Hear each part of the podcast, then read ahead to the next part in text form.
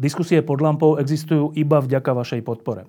Ak považujete program pod lampou za zmysluplný, pomôže nám už 1 euro za diskusiu. Vopred vám veľmi ďakujeme.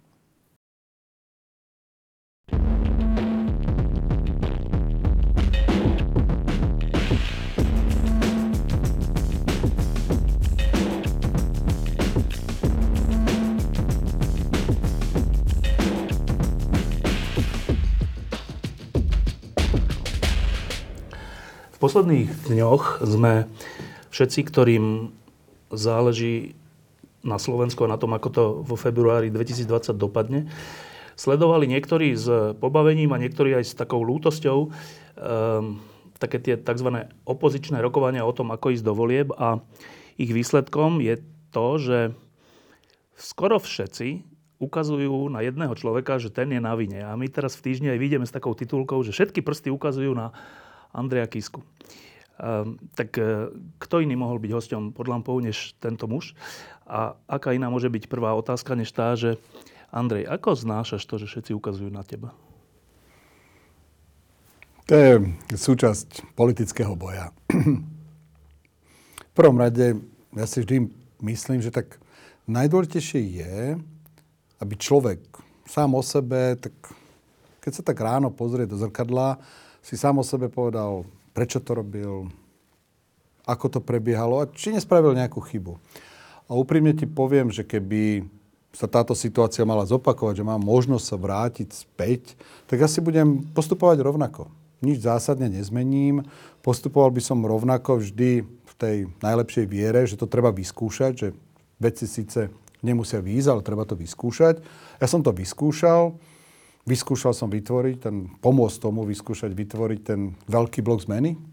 Toto nevyšlo, ale keby si sa ma spýtal, či by som to spravil znova, spravil by som to. Dobre, tak e, to, celé to spájanie, alebo tá e, diskusia o tom, ako ísť do volieb, začala, mal také dve fázy. Prvou fázou bolo, že e, si bol tlačený do toho, aby strana za ľudí išla spolu s PS spolu. To bola úplne prvá fáza a vtedy uh, veľa médií a všelijakých ľudí hovorilo, že treba ísť spolu, lebo treba poraziť smer. Uh, ľudia, ktorí uh, mali v tomto iný pohľad, ja som k ním patril, hovorili, že nie je dôležité poraziť smer ako stranu, dôležité je, aby opozícia získala väčšinu. To je oveľa dôležitejšie, lebo môže sa stať, že sa porazí smer, ale opozícia nezíska väčšinu. Ty si bol na tejto strane skôr, ak som to dobre sledoval. E, z čoho si vychádzal? Tak ja sa ešte trošku vrátim o jeden krok späť. Ešte predtým, ako vlastne prebiehalo to veľké, veľké rokovanie alebo tieto rozhovory s PS spolu o prípadnej predvolebnej koalícii, ja som ešte predtým hovoril o tom, že by sme mali uvažovať, či sa všetky tieto politické strany by sme nevedeli nejak spolupracovať. Rozprával som sa s Ríšom Sulíkom Rišo mi jasne povedal, Andrej, ja do žiadnej koalície nepôjdem. Nemá to zmysel vytvárať žiadnu predvolebnú koalíciu, pretože každá koalícia je princípe o nejakých kompromisoch. A povedal mi to na veľmi peknom príklade, a povedal, musel som uznať, že má pravdu, hovorí, pozri, my sme za to, aby sa pracovalo aj v štátne sviatky a možno vy budete chcieť, aby, alebo nejaká časť od vás, alebo iná strana, aby sa do práce nechodilo ani v nedelu.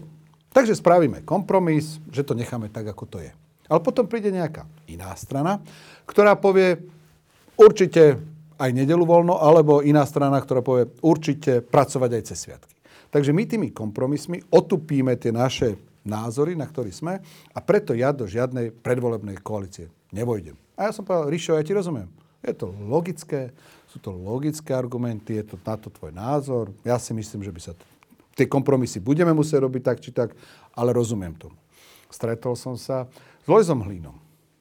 Lojzo odviedol kus fantastickej práce v očiste KDH, veľa rob, chodí po teréne, odviedol kus poctivej práce a on hovorí, Andrej, ja budujem skutočnú takú poctivú kresťanskú stranu, mám veľa superov, však vieš, že snažia, snažia sa mu v úvodzovkách Boha ukradnúť ako Kotlebovci, tak Harabinovci. A on sa... Aj Matovič, treba povedať. A má, má, má ťažký súbor a povedal, ja takúto stranu chcem, my o žiadnej koalícii nebudeme uvažovať. Povedal som, rozumiem, je to fér, je to názor a ja mu rozumiem.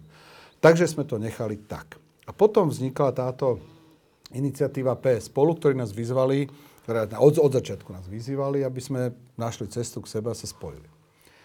No a potom, tak ako si ty povedal, sme si my sami kladli tú otázku, čo je pre krajinu lepšie. Jednak slúbili sme a zrealizovali sme si, veľký, nechali zrealizovať veľký prieskum agentúrou AKO. Kde vyšlo, že u nás, u našich voličov, v našej strane 30% je proti takémuto spájaniu sa. U PS spolu to bolo 10%. Inými slovami, niektorí voliči Trubana nemajú radi Kisku a niektorí voliči Kisku nemajú radi Trubana. A je to absolútne normálne, logické, pravicový volič je náročný. Takže sme mali veľký, obrovské, dlhé, hodinové rozhovory v strane a spýtal som sa šéfa agentúry ako, hovorím, povedzte nám, povedzte, vy ste, tu analizujete tieto predvolebné preferencie, výsledky. Čo by ste spravili, keby ste boli na našom mieste? Čo je lepšie pre krajinu? On povedal, dnes nespájal by som sa. Vyšiel veľmi pekný potom aj rozhovor s Martinom Slosiarikom, myslím, že v niektorých novinách taký videorozhovor, kde tiež analyzoval, že u nás vo voľbách sa my nesprávame efektom snehovej gule. Skôr naopak. Lídry mávajú menej, ako im ukazujú prieskumy, pretože potenciál ľudí je skôr pomáhať kvázi zachraňovať menších. To je ako v charite. Keď máš silnú a úspešnú charitu, ľudia povedajú, ty už majú peňazí dosť. Pomôžeme niekomu menšiemu, slabšiemu. Takže na záver sa ukázalo, že ja poviem príklad, ak teraz máme obaja po 12%, tak tých 12 a 12 by nebolo 24, alebo 26, alebo 28. Naopak, tých 12 a 12 by mohlo byť 20 alebo 18. Pripravili by sme sa o potenciál a to by sme pokladali za strašnú chybu.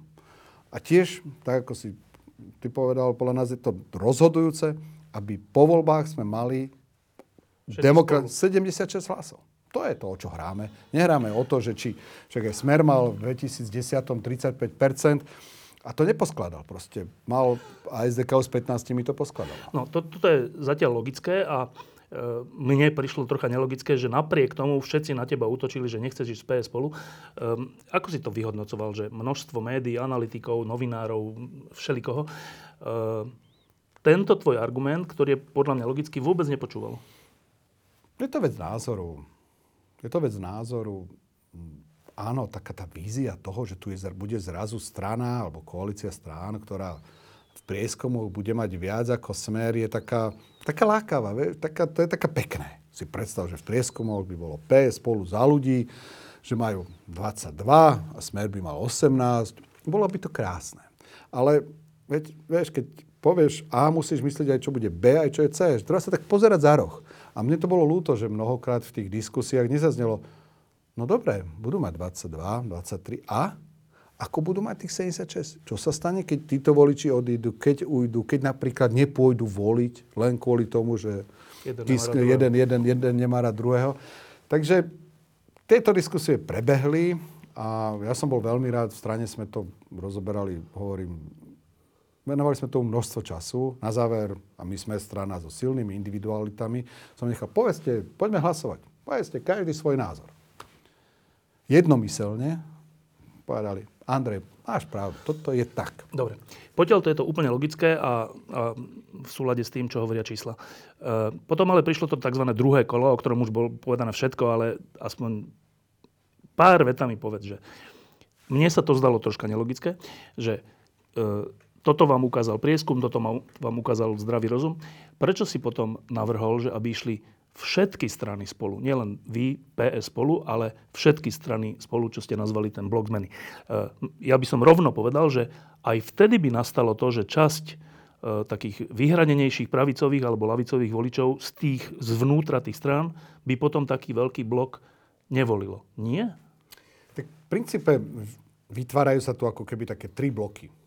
Jeden blok je Smer SNS, druhý je extremisticko-fašistický, Hrabin Kotleba a potom je tu ten tretí, kde zatiaľ ešte Kolára nechajme tak niekde v tu strede. E, máme ten tretí, ktorý je ten blok, tej, blok zmeny, taký ten demok- demokratický blok. Logika veci hovorí, že pokiaľ by sme toto vytvorili silná dobre, ak by sme ukázali, ak by sme vedeli si sadnúť za jeden stôl, povedať si, takú tú tieňovú vládu. Ja stále hovorím, že v politike je relatívne málo tých absolútne schopných a čestných ľudí. Takže ja neviem, každý, ja neviem, PS spolu majú výborný, chce životné prostredie, Ríšo Sulík je makroekonóm, my máme fantastický, chce justíciu, spravodlivosť. Proste by sme si sadli za ten stôl, čo v prípade úspechu vo volieb tak či tak sa bude musieť stať, by sme si sadli, povedali si, toto sú naši tieňoví, toto sú naši tieňoví ministri, začali o tom rozprávať a keby sme sa takto spoločne ukázali, tak ja som bol, bol som vo vnútri presvedčený, že by to dalo takú tú voľbu ľuďom, že pokiaľ nefandia žiadnemu z týchto blokov, takže by pri tom našom nemuseli riešiť tú dilému, lebo mnohokrát ľudia mi vysvetľujú, vieš Andrej, ale my máme radi aj tých, aj vás, neviem, čo vám spraviť. Hovorím, ale principiálne je to skoro jedno. Či to hodíš PS spolu, KDH, Saska alebo nám, pravda, že chcem, aby si to dal nám, no, ale na záver, ak to hodíš komukoľvek z tohto bloku a my sa udržíme spolu, tak to dáme. Dobre, e, skoro to Skoro sa to stalo, s výnimkou KDH všetci všelijak naznačovali, hoci my sme pri tých kulárnych debatách neboli, ty si bol, ale aspoň navonok hovoria, že v zásade všetci naznačovali, že však možno, že aj áno, dokonca aj Olano a ďalší. E, jediné KDH povedalo, že nie, dokonca aj Saska, ktorá roky hovorila, že ide sama, zrazu povedala, že možno by do toho šla. E, jednou vetou. E, keby to všetko bolo, ale bez KDH, to by nešlo? Nie. Podľa mňa nie. Buď to máme ako celok, sme ten blok zmeny, alebo potom sme rozdelení do rôznych podmnožín, možných koalícií a tak ďalej. A vtedy už trebalo skutočne vytvárať tzv. koalície, ktoré má zmysel sa spájať. Ale aby sme sa takto trieštili, my sme boli o tom presvedčení. Tí, ktorí chcú spolu vládnuť, buď sa spolu spoja, alebo keď nie, poďme do toho, poďme do toho sami. Uh, veľa ľudí si myslí, že, te, že ten návrh, uh, aby išli všetci celá demokratická opozícia spolu, bola len tvoja taká, bol len tvoj úhybný manéver, aby, si, aby to nebolo tak, že ty nenavrhuješ žiadne spájanie. E, ty si tomu úprimne veril? Úprimne som to začal hovoriť, už keď som skončil ako prezident. Úprimne som už vtedy o tom hovoril, poďme si sadnúť za ten stôl, diskutovať o tých ministroch a tak ďalej. Všetci mi povedali nie, my počkáme na výsledky volieb. Ja som bol presvedčený, že by sa to dalo. E, len možno keby tie výsledky alebo tie prieskumy boli o mesiac skôr, možno by sa to aj dalo. Myslím, možno, že ešte aj to KDH by predsedníctvo rozhodlo inak, ak by videlo, ako sa to celé črtá. Ale už, to už ten čas tak tlačil a KDH už spravilo tak veľa v tom, v tom svojom smere, že ja na KDH vôbec nemám nejak, akože, nejaké zlé, nejaký zlý, povedať, pocit. zlý pocit alebo niečo také. Bolo konzistentné, išlo. Ja som si dokonca myslel, že keď sme to skúšali, ale ty to vieš určite tiež najlepšie, že politika je umení takého, že nemožného. A takže keď ja som to ďalšie, keď sme to ďalšie kolo vyskúšali, akože poďme, tak no že som bol milo prekvapený tým Sulíkom, že to tak zmenil si svoj názor, presne, lebo on bol konzistentný. Tak si hovoríme, wow, už sme tomu blízko, už ešte, ešte to KDH a už sme tak blízučko, lebo už aj Matovič naznačil, že by do toho išiel. PSK spolu sa vždy chcelo nejak spájať v nejakej forme. Boli sme toho blízko, nestalo sa ale vôbec, vôbec ja z toho nerobím tragédiu, lebo práve naopak pre mňa bolo príjemným poznaním, že relatívne blízko pred voľbami sme si ako aj superi, treba povedať, že superi, vedeli sadnúť za stôl, bez akýchkoľvek zlých emócií sa o tom rozprávať. Že sme sa na záver nedohodli, nedohodli, však každý tvorí stranu a vytvárajú nie preto, aby vytváral koalíciu, aby išiel do volieb a mal dobrý výsledok. Takže na záver všetky tie diskusie, že sme sa na záver aj rozišli ako dobrí partneri, o ktorých uvažujeme o spolupráce. Ja som, na záver mám z toho dobrý pocit, že sme to spravili všetko preto, aby to vyšlo a rozišli sme sa v dobrom. Ehm, ja keď som to sledoval, tak eh, ja som mal taký vnútorný pocit, že držím vám všetkým palce, aby to dopadlo tak, aby ste boli všetci čo možno najviac spokojní. A keď ste ohlásili, že pôjdete samostatne, prípadne ešte nejaké menšie koalície vzniknú, tak ja som to zobral na vedomie, že však v poriadku, tak takto sa dohodli, fajn, teraz takto pôjdu do. Lenže takéto, takí tí mienkotvorci, ktorí si aspoň myslia o sebe, že sú mienkotvorci, písali také veci, že to je katastrofa, stroskotanie, nezodpovednosť, stratená šanca, už je to beznádej a tak. Eh, ty ako účastník tých, tých rokovaní, ako, ako čítaš tieto texty alebo tieto pohľady, ktoré z vás robia nejakých nezodpoved, nejaké nezodpovedné deti, ktoré sa nevedeli dohodnúť? Mám svoj vek, niečo som preskákal, mám na veci vytvorený názor a diskutujem s mnohými ľuďmi. Pamätám sa, keď som išiel, keď sú tie rokovania prebiehali, ako mi prišlo časť SMS-iek. Andrej, prosím ťa, spojte sa.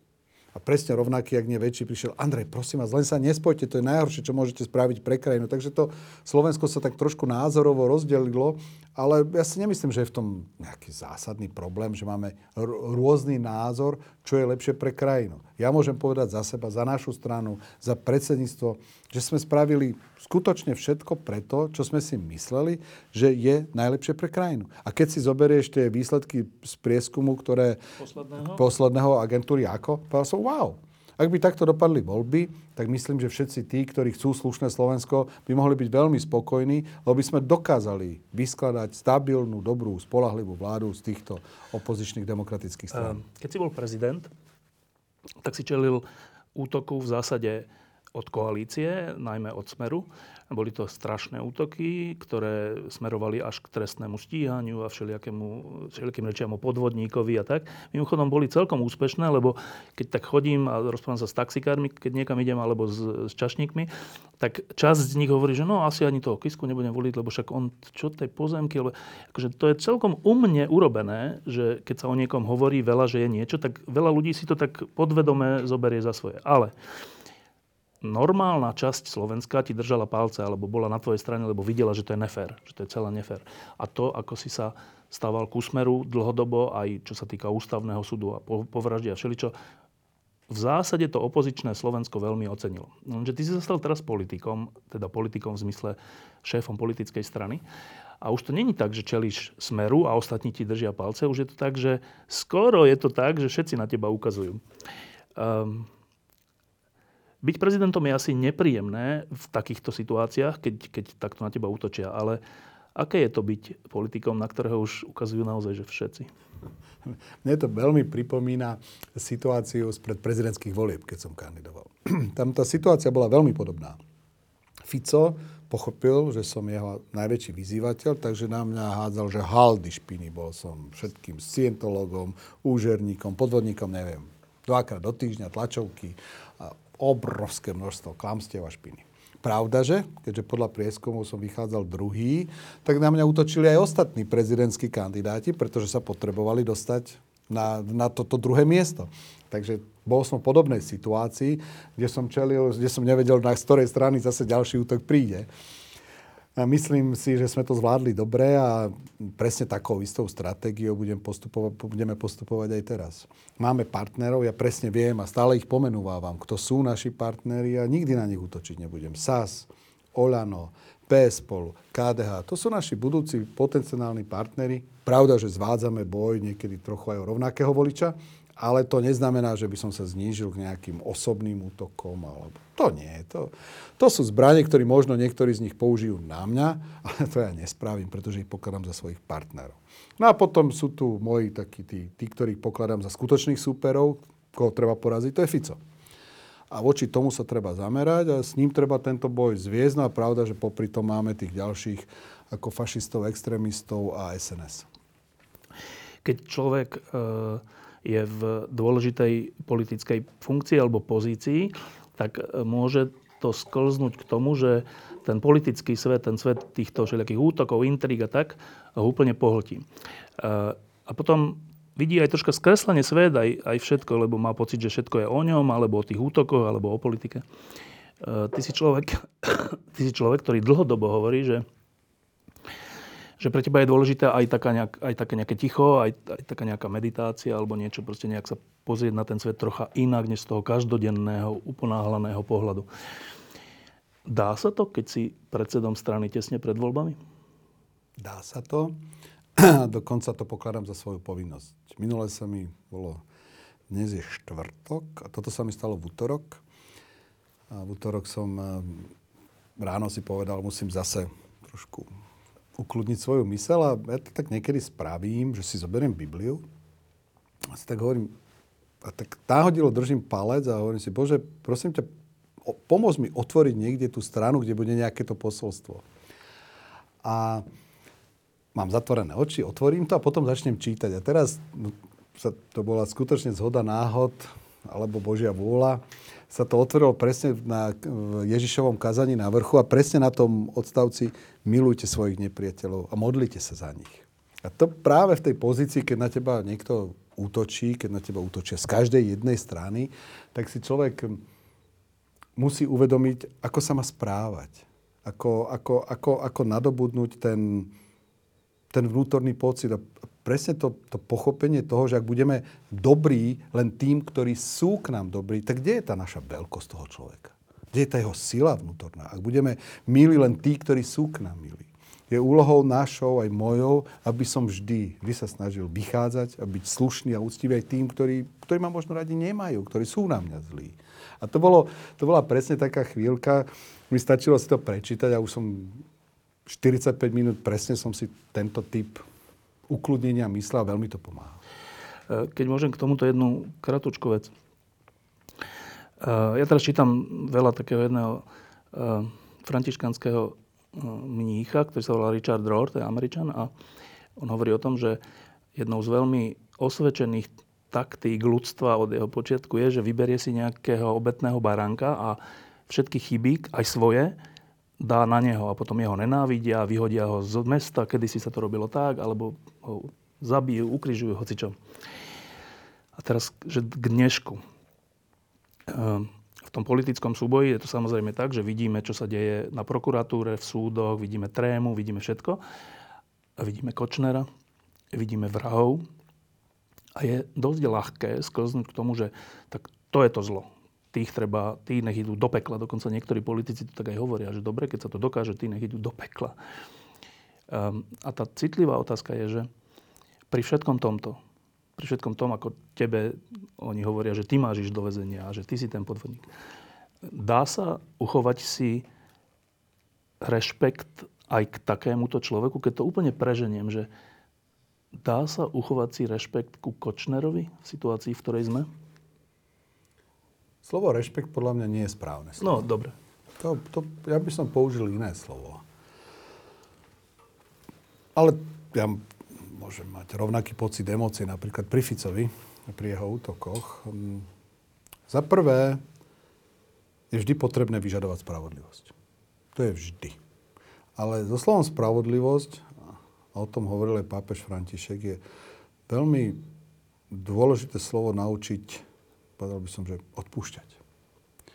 Ak spravíš niečo zlé, musíš za to pikať. Ale nesmieme tú, tú emóciu tej nenávisti v sebe nosiť. A to je nesmierne dôležité preto, asi rodičia detí ju budú mať stále. Nikto z nás sa nevieme vžiť do pozície. Teraz zavraždených detí. Zavraždených, tak. No, zavraždených detí. Jana Martiny. To proste, my sa do toho nevieme vžiť. To, to nikto, kto to neprežil. Ale my ostatní by sme mali vyžadovať spravodlivosť a naučiť sa, naučiť sa takého, ja to volám až takého, nie že súcitu, súcitu s tými ľuďmi, lebo tí ľudia robia obrovské zlo, robili zlo, robí zlo, ja to teraz na tom Ficovi, na tom Ficovi poviem, robí obrovské zlo, ale pritom na ňom vidíš vo vnútri, ako trpí. Ako vystupovať s toľkou nenávisťou, ja si myslím, že aj ten Kočner po tom všetkom, čo spravil, on musel vedieť, koľko zla pácha, čo, čo všetko v ňom je. A títo ľudia, podľa mňa, aj keď možno si to v daný moment neuvedomujú, ale určite, pre, ak teraz neprechádzajú, tak budú prechádzať obdobím, kedy toho budú lutovať a im bude strašne zle sa cítiť. Takže to, tá spravodlivosť spojená s papež František hovoril milosrdenstvo a po, po našom je to odpúšťanie. To, to sú dve veci, ktoré by sme sa mali aj v našej spoločnosti, aby sme tu, nám tu nerástla nenávisť, aby nám tu nerástla tá blbá nálada, aby sme sa naučili zase sa usmievať. Uh, tak tieto dve veci treba spájať. Spravodlivosť spolu s odpúšťaním. Hovorím, hovorím to preto, lebo myslím, že my sme už v pokročilom štádiu tej ako keby vzájomnej nevraživosti až nenávisti. A iba poviem jeden príklad. Teraz Karol Sudor urobil takú knihu s Vladimírom Palkom a to je úplne prekvapujúce, že z tej liberálnej strany aké maily a aké správy chodia Karolovi Sudorovi, ktoré idú až k tomu, že mal na tú rakovinu, ktorou prešiel, že mal na ňu zomrieť, keďže urobil knihu s názorovým oponentom. Um, len kratučko, že vnímaš tento, t- t- tento rozmer, ktorý sa tu teraz deje v tej, týchto dňoch? Vnímam. Vnímam, ja som veľmi podrobne, nečítal som ešte tú knihu, ale už sa na ňu teším, že si ju prečítam, vraj úžasná. A, ale čítal som vyjadrenia Karola Sudora, ktorého mám veľmi rád, s ktorým som sa viackrát stretol. A môžem povedať len, že mi to bolo nesmierne ľúto. Nesmierne ľúto, ale to je jav, ktorý sa deje v našej spoločnosti a možno trošku aj vďaka sociálnym sieťam sa stáva toho väčší fenomén a že nie sme si toho vedomi, že to tu v spoločnosti v minulosti bolo. Pamätám, Ľudka Kolesárová raz napísala taký obranný blok na, na obranu Rómov, niečo a, a to, čo sa pod tým znieslo na ňu, keby ťa zobrali do lesa a tam ťa, tu, tu, tu, proste strašná nenávisť. A vieš, ja si myslím, že v každej spoločnosti, aj v našej vidieť to, ale aj na východ, aj na západ od nás máš 10-15%, nazval by som nie, nie vyrovnaných jednotlivcov, kde by sme možno nemali viniť ich, ale ich rodičov. Často vyrastali v rodinách alkoholikov a zneužívaných, čiže nevidíme priamo ich, vidíme, to by sme museli ísť do hĺbšej diskusie, ale proste takíto tí ľudia sú. A v minulosti, kým, kým neboli sociálne siete, tak sedeli pri krčme v pive a bodaj by ho a toto, vieš, a tú nenávisť si dávali takto. Dnes tým, že, tá, že máme tie sociálne siete, tak tá nenávisť sa viacej prejavuje na vonok a má ešte aj trochu, tie sociálne siete majú tú nevýhodu, že tí, ktorí podvedome k tomu inklinujú, sa sami tým nabudia a ešte viacej sa k tomu pridajú. Takže je to trošku, nepovedal by som, že sme sa ako krajina alebo národ stali horším, to si nemyslím. Skôr si myslím, že sociálne siete umožnili prerastanie týchto extrémistických názorov do bežného života, že zrazu sa, sa nimi zaoberáme. Áno, ale že to je, čo sa týka extrému, ale v tejto diskusii, k tej knižke, sa vyjadrujú ľudia, ktorí nie sú že extrém, ale vyjadrujú sa rôzne. No ale ak niekto, no ale to ťa opravím, lebo ak niekto povie, že, že mal radšej na tú rakovinu zomrieť, tak mi netvrdže, Ten hej, človek, ale hej. teraz nemyslím o týchto. Ale... Áno. A potom a potom sú ľudia, ktorí sa dokážu vyhecovať, ale skutočne si, ja si nemyslím, že na, Slo- na Slovensku vo všeobecnosti sme akokoľvek horší ako Poliaci, Maďari, Češi, Nemci, Rakúšania. Vôbec si to nemyslím. Vôbec si to nemyslím, len hovorím, uh, tie sociálne siete viacej to tak umožňujú. Vieš, dneska, dnes dáš, dnes dáš na Facebook niečo a ty si to určite musel zažiť mnohokrát, ja som to zažil veľmi veľakrát, že dáš nejakú správu, ktorá šíri nejaké posolstvo a na ňu zrazu príde taký hejt, a teraz pravda, že niektorý je platený, niektorý je organizovaný, ale niektorý taký spontánny, príde obrovský hejt. A to v minulosti nebolo. Lebo extrémizmus sa do bežných médií nedostal, tam by ich nikto nepustil. A že si v krčme pri pive ponadávali, nech si nadávali. Dobre, ešte raz to naposledy, no. že... Uh, ale ja naozaj nemyslím teraz extrémistov a kotlebovcov a všelikoho. Uh, my tu máme z jednej aj z druhej strany, z tej konzervatívnej aj z tej liberálnej, e, názory, ktoré presne prajú takémuto, takéto nenávisti. Tak keď povie, keď povie biskup Oroš, že voliť Zuzanu Čaputovú je ťažký hriech, keď povedia ľudia z týchto kruhov, že, že vlastne liberáli, nie sú liberáli, ale extrémni liberáli a to, sú, a to je vlastne hriech, rovno takto sa to povie.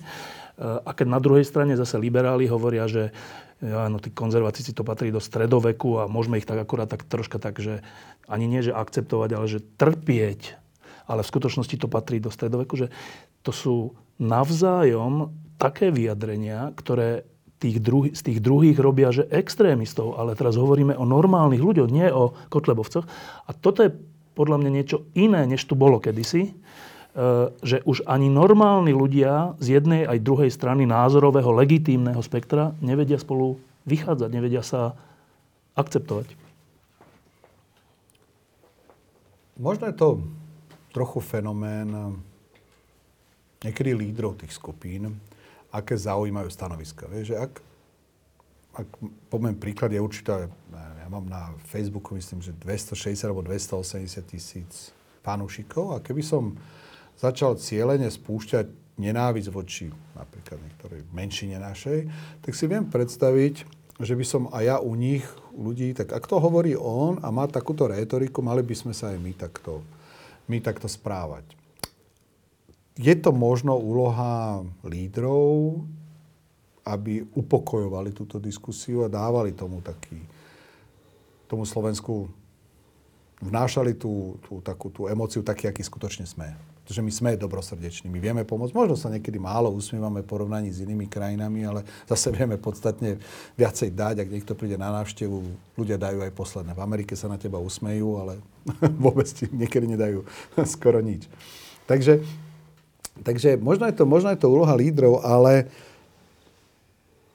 ale je tam, máš, máš jednom pravdu, že, že tie, to sa vrátim trošku k tomu, že tie sociálne siete, tak ako sa vytvárajú tie skupiny, sa tak dokážu navzájom ako keby tak hecovať. Nezabudnem, ako jeden člen našej strany vyjadril určité pochybnosti voči registrovaným partnerstvám a teraz mu tam normálne, že napísali, bodaj by sa z tvojej cery stala, stala lesba a bodaj by sa toto. A, a, a taký zažil hej, a hovorí si, wow, však ja som len chcel povedať svoj na, nejaký názor ako, ako, a a dostal obrovskú, obrovský hejt. A to je, niekedy mám ten pocit, že, to je, že tie sociálne siete nám v tomto, v tomto tú spoločnosť trošku by som povedal rozdrobili, pretože tí ľudia sa majú kde združiť a kde sa majú možnosť navzájom utvrdzovať, utvrdzovať a ešte podporovať k tomu, oni si to tej jednej skupine zverejnia, tento napísal a celá tá skupina sa tam potom nasmeruje a zautočí na toho človeka takou energiou, že ten človek na druhej strane, až keď nie je na to hlavne psychicky ako Karol pripravený, že by mohlo sa niečo také stať, tak, tak dostane takúto facku. Um, ešte pár slov k tvojej novej funkcii. Tak ty si bol dlho uh, jednak podnikateľ, dobrý aniel, potom si bol prezident Slovenskej republiky, uh, kde si hovoril sám za seba, mal si zbor poradcov, všetko, ale nakoniec to bolo na tebe, čo povieš a čo nepovieš. Teraz si zmenil rolu, si predseda politickej strany. Nakoľko je to iná rola? Má to jedno obrovské plus a jedno malé mínus. Obrovské plus je v tom, že tá naša strana za ľudí je postavená zo skutočne veľmi silných osobností ktoré majú svoj život, svoj príbeh, vedia veci presadzovať. A to je úžasné, keď tak si predstav, že sedíš, nič nerobíš, v úvodzovkách nič nerobíš, sedíš na, a zrazu cítiš. Veronika Remišová zaujala stanovisko k tomu a tomu. Juraj Šeliga bol tam a tam a spravil to a to.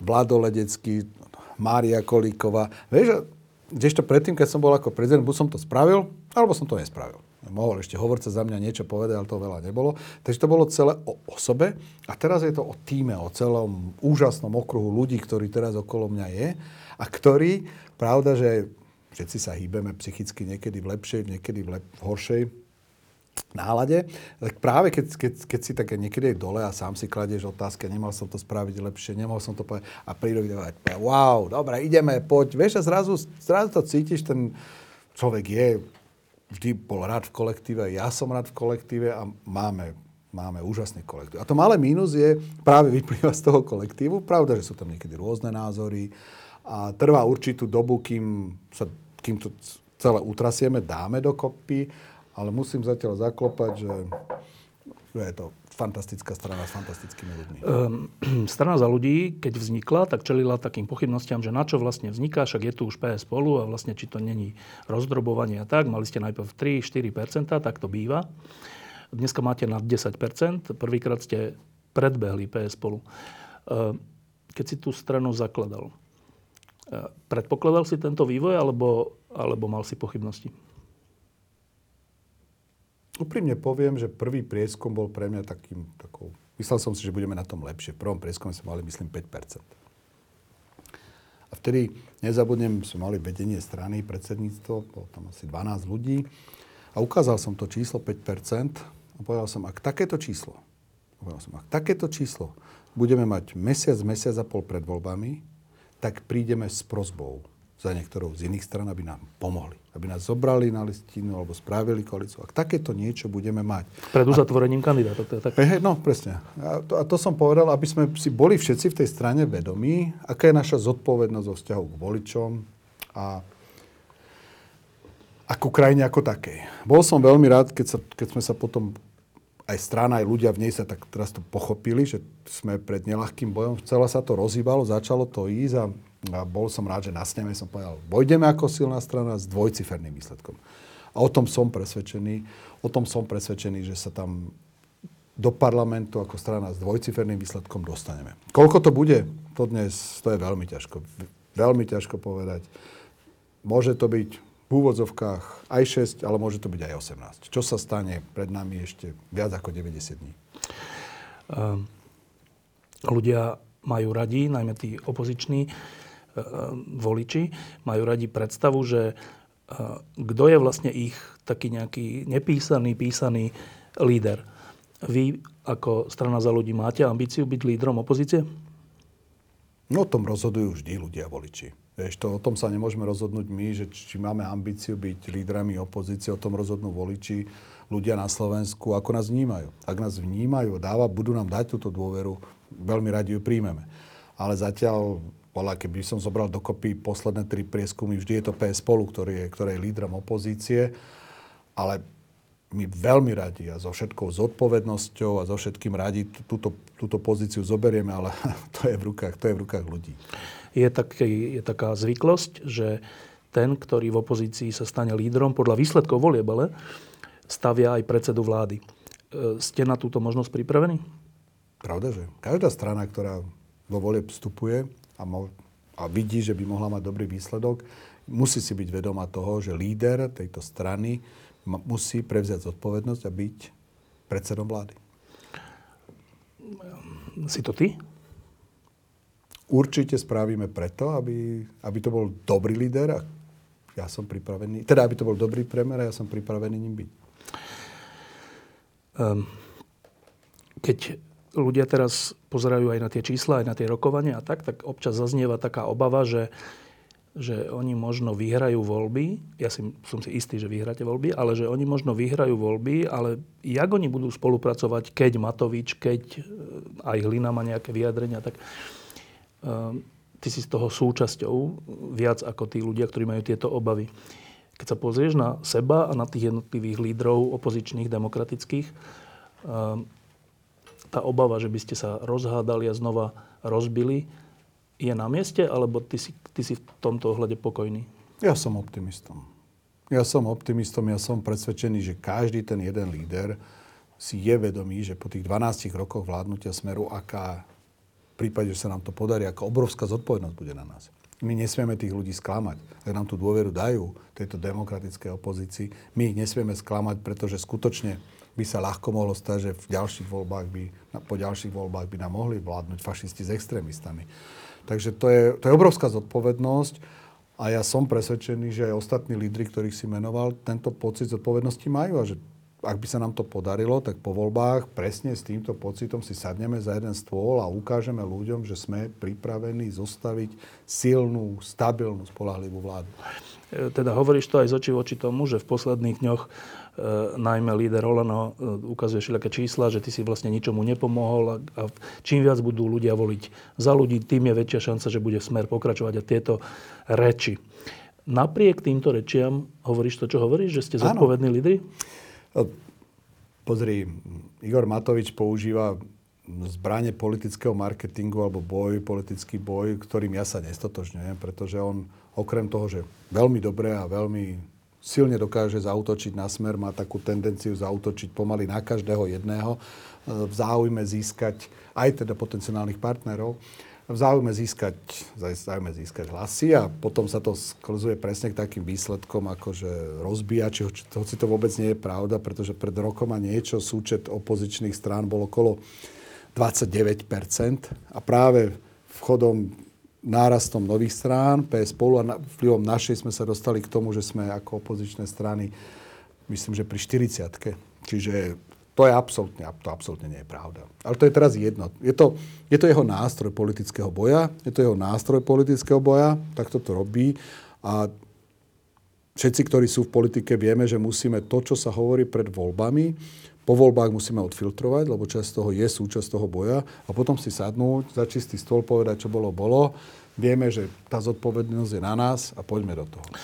Keď si uvažoval o tom, že budeš kandidovať za prezidenta, tak tu si bol v tom, tomto štúdiu a, a niečo si o tom hovoril. Spomenieš si ešte naozaj jednou vetou, že čo bola tvoja hlavná motivácia, že si do toho šiel? mal som v aute také tri fotky, keď som chodil po celom Slovensku. Mal som tri fotky detí z Dobrého aniela. Vždy, keď už som bol najviac unavený, najviac frustrovaný celý zbytý, vždy som si ho tak vyťahol, vždy som si ich tak vyťahol, som si ich tak na A4 nechal vyfotiť.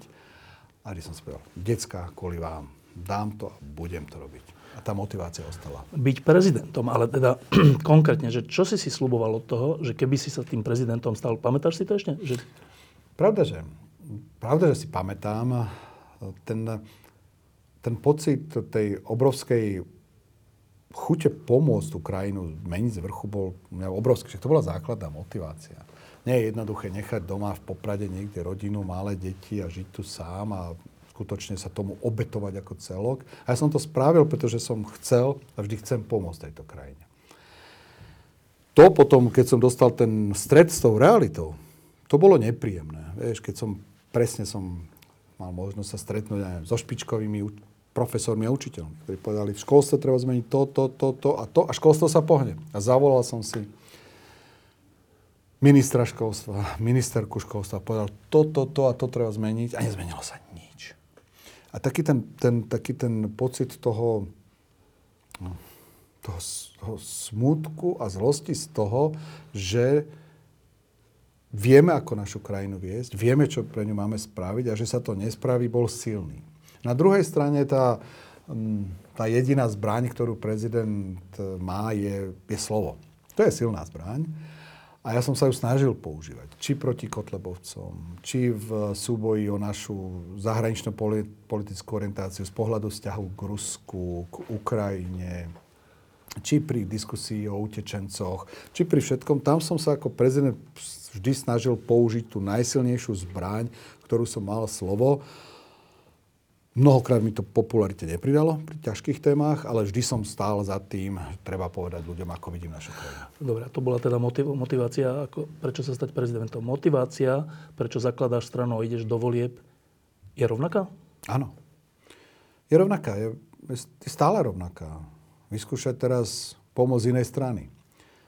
To, čo som predtým videl a nemohol prevádzať v praxi a potom, keď som vlastne uvažovalo o tom, v čase, kedy ja som uvažoval o vzniku politickej strany PSK a spolu mali okolo 3,5%, 4%. Tu sa ne, nečrtala žiadna sila, ktorá by dokázala, a hovorím, tá, ten zvyšok Saska, Olano, KDH boli, skutočne mali dokopy veľmi málo percent, tak som si povedal, ak chceme zmeniť túto krajinu, treba priniesť do politiky asi niečo iné. A keď som a ja po tom Slovensku chodil a ľudia mi hovorili, nemáme koho voliť, volíme menšie zlo.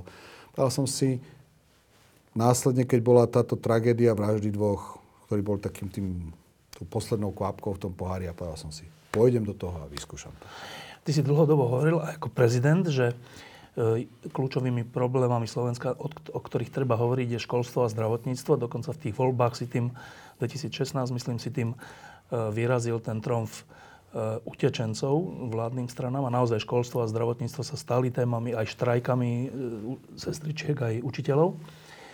Po tej vražde sa ale niečo na Slovensku zmenilo a zmenilo sa aj to, že ľudia vnímajú, že keď si ty hovorieval, že mafiánsky je štát a tak, tak sa to bralo tak troška na ľahko. Ale teraz si ľudia už asi naplno uvedomujú, aj vzhľadom k tomu, čo čítame denne, že v, akom, v akej krajine žijeme, čo sa týka spravodlivosti. Reaguje na to strana za ľudí, alebo zostáva pri školstve a zdravotníctve? No ak sa pozrieš na našu stranu, tak vidíš, že najsilnejších ľudí a najsilnejší tým máme pri spravodlivosti. A to je Veronika Remišová, Mária Kolíková, Juraj Šulík. Čiže my máme najsilnejší tým práve na spravodlivosť, korupciu. Tam máme najsilnejší tým a títo ľudia sú pripravení okamžite, ak by sme dostali tú možnosť prevziať zodpovednosť za krajinu okamžite prevádzať zmeny. Skutočne tam máme špičkový tým a ja som na to nesmierne hrdý. Takže to máme. To nie, že by sme zanedbávali školstvo, zdravotníctvo, hospodárstvo a tak ďalej, ale v tomto, keď sa ma spýtaš, máme skutočne absolútne špičkový. Keď sa vyhrali voľby v roku 98 proti Mečerovi, hoci on samotný tie voľby vyhral ako strana, ale získalo sa 76 plus hlasov, dokonca vtedy to bola ústavná väčšina, tak e, tomu predchádzali rôzne pracovné skupiny a rokovania opozičných strán a expertov a tak. A viacerí, ktorí sme to sledovali, tak ešte pred voľbami sme vedeli, že čo v tej ktorej oblasti bude tá vláda, ak vyhrá, robiť. Je to dôležité, lebo, lebo keď niekto vyhrá voľby a nemá pripravené kroky, že čo ide urobiť, tak mu trvá dva roky, kým sa k tomu dostane. E, vy, strana za ľudí, máte pripravené konkrétne kroky, napríklad v tej oblasti, oblasti spravodlivosti, o ktorej hovoríme? V oblasti spravodlivosti a justície máme, treba si pozrieť, mali sme zatiaľ teda len východiskové body, ale ak sa nemýlim, tak už na budúci týždeň bude zverejnený náš program a to, sú, to už je skutočne absolútne konkrétny, detailný program, čo spraviť. Čo ešte dôležité si ale treba povedať, že e, stretávajú sa experti našich jednotlivých strán. Stretávajú? Stretávajú. Bolo školstvo, bolo zdravotníctvo, bolo spravodlivosť práve týchto strán, ktorí by sme mali v budúcnosti vytvoriť túto, pokiaľ tú dôveru dostaneme, vytvoriť vládu, tak sa stretávajú a už k týmto témam, k témam rokujú. Je logické, keďže je pred voľbami, každý si trvá trošku na tom svojom, čom je odlišný, lebo však sa chce odlišiť od tých ostatných. Ale stretávajú sa, tie diskusie prebiehajú, ja som tomu veľmi rád. Pri tých stretnutiach dochádza aj k prieniku tých e, východisk? Teda viete sa už dnes zhodnúť na niektorých základných veciach? Určite áno. Ja sa ich teda osobne nezúčastňujem, lebo sa zúčastňujú tam experti za jednotlivé, ale keď som počul pri školstve, to bolo veľmi dobré, bolo to výborné. Pri zdravotníctve bolo možno 30-40% vecí, kde ten prienik je, 60 ľudia majú, majú zatiaľ rozdielne názory, ale nebolo tam nič také, čo by predom povedalo tak na tom. To, to určite také nebolo. Za tri dní sa definitívne podávajú kandidátky a už iné nebudú. Um, to znie tak fatálne, že no, už není možnosť opravy, ale však mali ste všetci dosť času na to, aby ste si to rozmysleli v nejakej forme jednotlivé strany do toho idú. Aký máš to základný pocit? Dobrý. Ja osobne dobrý. Dnes som zachytil e, nejaké nové mená aj v stranách, s ktorými by sme mohli byť spolu v budúcej vláde a tie mená boli výborné, čomu sa osobne teším. Jana Dubovcová. Presne. To bolo, veľ, to, to, má, to bolo pre mňa veľmi príjemným potešením. My sami sme priniesli podľa mňa veľmi dobrú kandidátku Tiež jedno zaujímavé meno, Jan Benčík. Áno, ale celá myslím, myslím, že máme výbornú kandidátku. Takže e, ja sa tomu teším a teraz treba zviesť za tých 92 či koľko dní, týchto 92 dní ustať ten, ten predvolebný boj. Veľmi by som si želal, aby sme ako partneri do seba zbytočne neutočili, čo sa žiaľ aj dnes vidím v titulkách niektorých novín nedeje. Ale taký je, taký je život a ja s tým počítam a ideme do toho s tým dobre to ustať, aby sme minimálne také dobré výsledky, ako ukázal tento posledný prieskum, ako keby sme uhrali, tak potom môžeme skutočne sa do toho smelo pustiť. Sú pred vami tri mesiace volebnej kampane. Zvláštne na nej bude, že sa odohrá v zime. E, väčšinou, keď je kampaň, tak sa deje na uliciach, sú mítingy, sú všelijaké guláše a všeličo, stretnutia s ľuďmi. Ale keď je zima, tak ľudia nemajú veľkú tendenciu byť na námestiach až na vianočné trhy alebo tak. Akú povahu bude mať vaša kampaň? Nechcem ešte prezradzať detaily, pretože teraz doľaďujeme. Verím, že to bude príjemné prekvapenie. Podľa mňa je dôležité si skôr uvedomiť, čo čo je témou.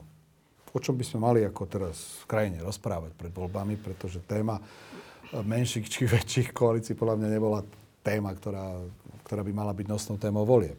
Podľa mňa nosnou témou volieb je za prvé, mali by si občania uvedomiť to riziko toho, že táto v úvodzovkách koalícia, ktorá už teraz spolu zahlasovala za potvrdenie moratória na prieskumy, v úvodzovkách koalícia Smer, SNS a Kotlebovci, sú pripravení spolu vládnuť.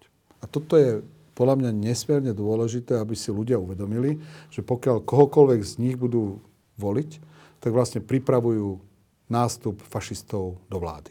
A toto je nesmierne dôležité si byť vedomý, hoci to bude Pelegrini stokrát popierať. Vieme, že aj tak v strane o všetkom rozhoduje Fico, takže je to jedno, čo Pelegrini povie.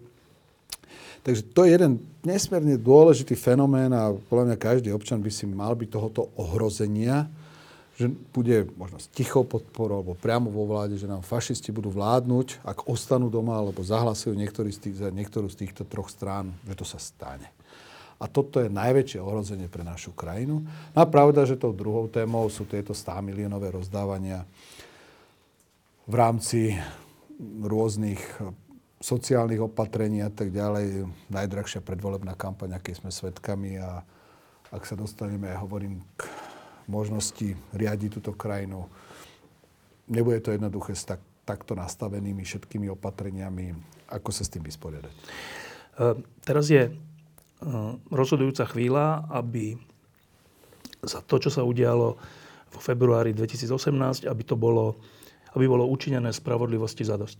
Vyšetrovanie pokračuje, už páchatelia sú postavení pred súd, to je výborné, ale všeli, čo je ešte možné zvrátiť, všelijaké pozície sú v rukách, v ktorých by nemali byť a dnes a denne sa o tom presvedčujeme. Časť ľudí podlieha trocha strachu. Ja sa troška usmievam nad tým, že keď Mečiar urobí tlačovku, že sa vracia, tak časť ľudí si hovorí, to je hrozné, Mečiar sa vracia, ale však to je už komická figúra. Časť ľudí sa bojí, že Harabín a časť ľudí sa bojí, že Kotleba. Proste všetci sa bojíme.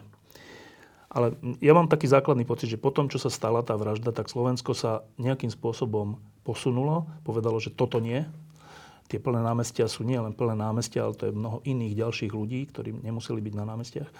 Ja osobne mám pocit, že tie voľby dopadnú dobre. Napriek tomu ale veľa ľudí má pocit strachu a ten strach potom vyvoláva a dáva zlé rady. Lebo strach je naozaj zlý radca, že ako, ako postupovať a tak.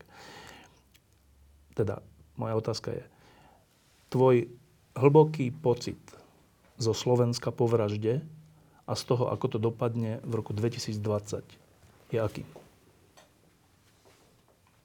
Ja sa stotožňujem s tebou že Slovensko už má toho dosť. Už má toho dosť. A som presvedčený, že voľby dopadnú dobre. Rovno poviem aj to B, že potom tá zodpovednosť bude obrovská. Tá zodpovednosť bude obrovská, treba už teraz o nej veľmi intenzívne uvažovať, ako to celé dobre zvládnuť, dobre pripravovať, to bude nesmierne po 12 rokoch, ak sa to podarí to dať naspäť dokopy na štát, tak to, to, to bude ťažké.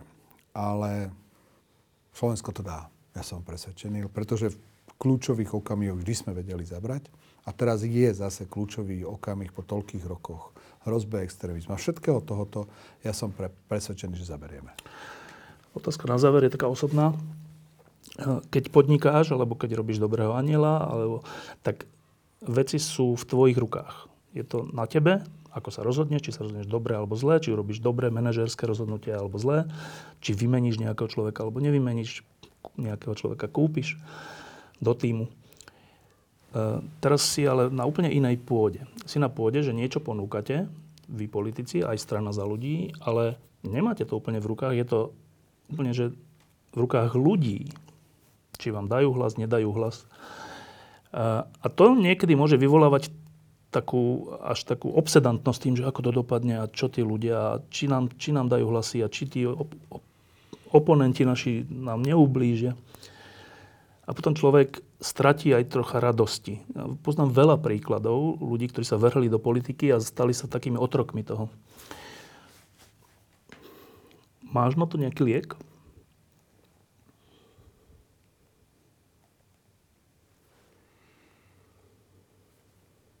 Liek na to, aby keď človek sa do politiky dostane, aby sa nestal jej otrokom, aby mu nezachutila moc a ten pocit ovplyvňovania vecí. A je podľa mňa taký jednoduchý a, a zložitý zároveň je ostať, mať pokoru.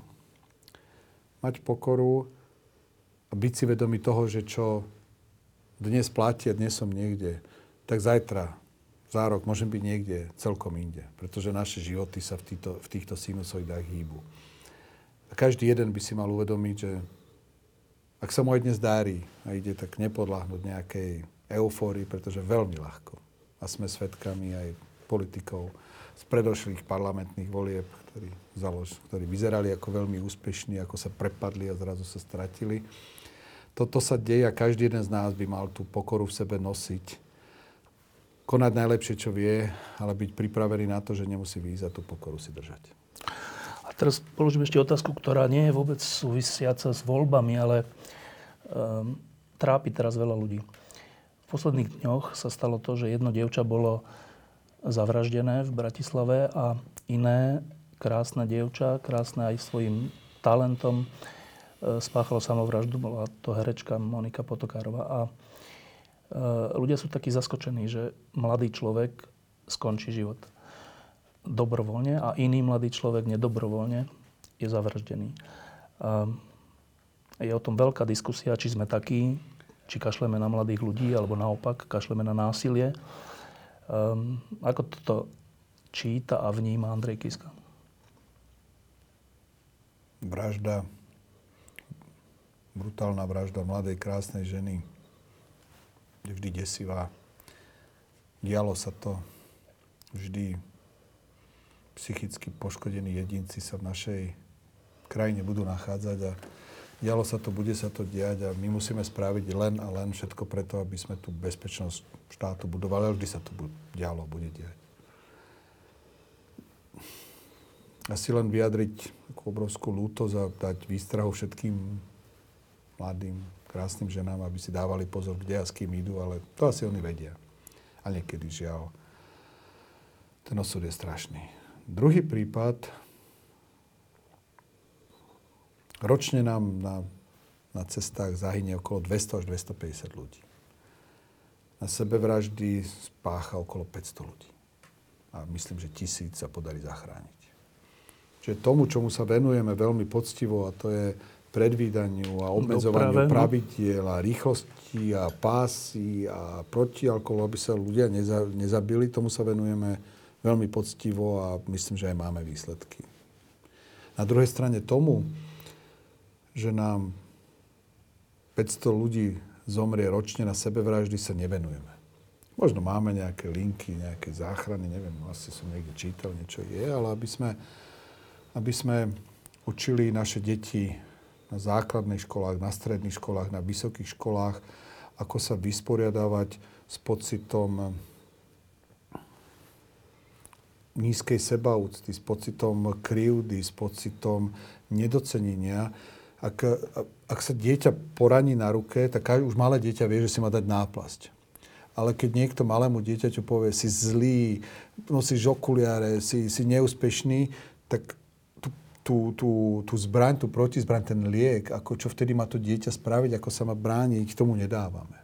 V tomto, za, tom, v tomto zaostávame, zaostávame v takej tej príprave ľudí na to, čo v takých situáciách máme spraviť a tam podľa mňa máme jeden veľký dlh. Za chvíľu sú Vianoce, ale súčasne za chvíľu sú voľby. Um, tešíš sa na Vianoce? No, pravda, že. Pravda, že mali sme taký, sme s manželkou taký, no tak sme začali, tak začali zamýšľať, že či by sme nešli v rámci sviatkov niekde vypadnúť, možno k moru sa trochu ohriať alebo niečo. A bolo to krásne, bola taká úvaha. Naše staršie deti sa zavreli v, izby, v izbe, vyšli za 5 minút vonku. My nepôjdeme nikde.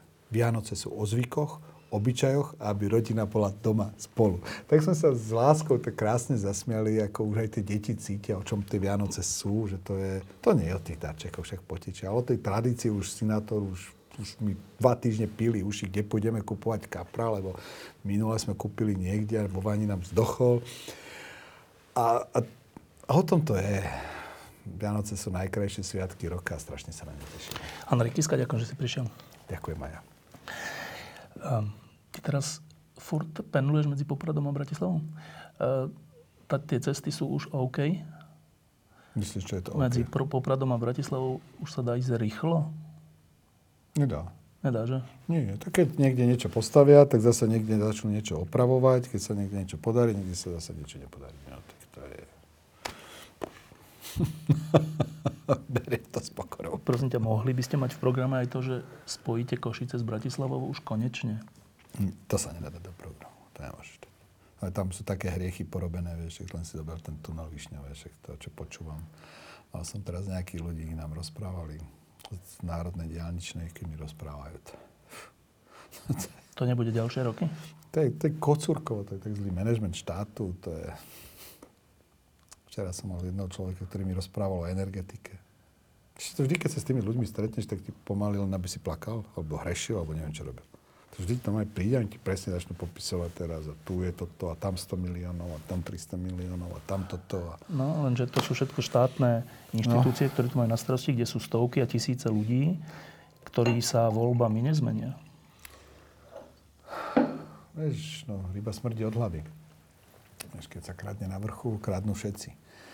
A preto to treba začať z vrchu, treba to začať poctivo sekať, dávať všade dobrých ľudí a vieš, ako hovoril otec Rolec. Cesta, Čo iné nám ostáva?